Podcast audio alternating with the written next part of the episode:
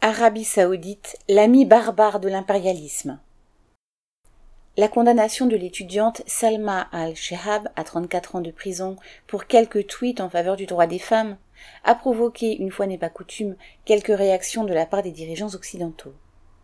Cette sentence est là pour rappeler que, si le régime a accordé quelques droits aux femmes, comme celui de voter ou de conduire, il n'est pas question de leur reconnaître le droit d'être autre chose que des mineurs à vie. Même si le régime adoucissait, voire annulait cette condamnation odieuse, il n'en resterait pas moins l'une des plus réactionnaires et répressives au monde, où le fouet, la torture, la peine de mort, y compris par crucifixion, font partie des pratiques courantes. La monarchie n'en demeure pas moins un partenaire privilégié des puissances impérialistes et de leurs multinationales. L'Arabie saoudite bénéficie du soutien des États-Unis qui lui fournissent des armes en échange d'un accès au pétrole.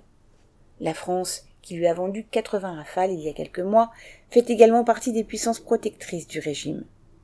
Du moment qu'elle achète des armes de guerre à Dassault, permet à Total d'exploiter une partie de son pétrole, autorise Air Liquide et d'autres, et d'autres à installer des usines, la dynastie Al Saoud peut continuer d'opprimer son peuple et de bombarder les Yéménites sans encourir de la part de la France autre chose que quelques rares appels à la modération.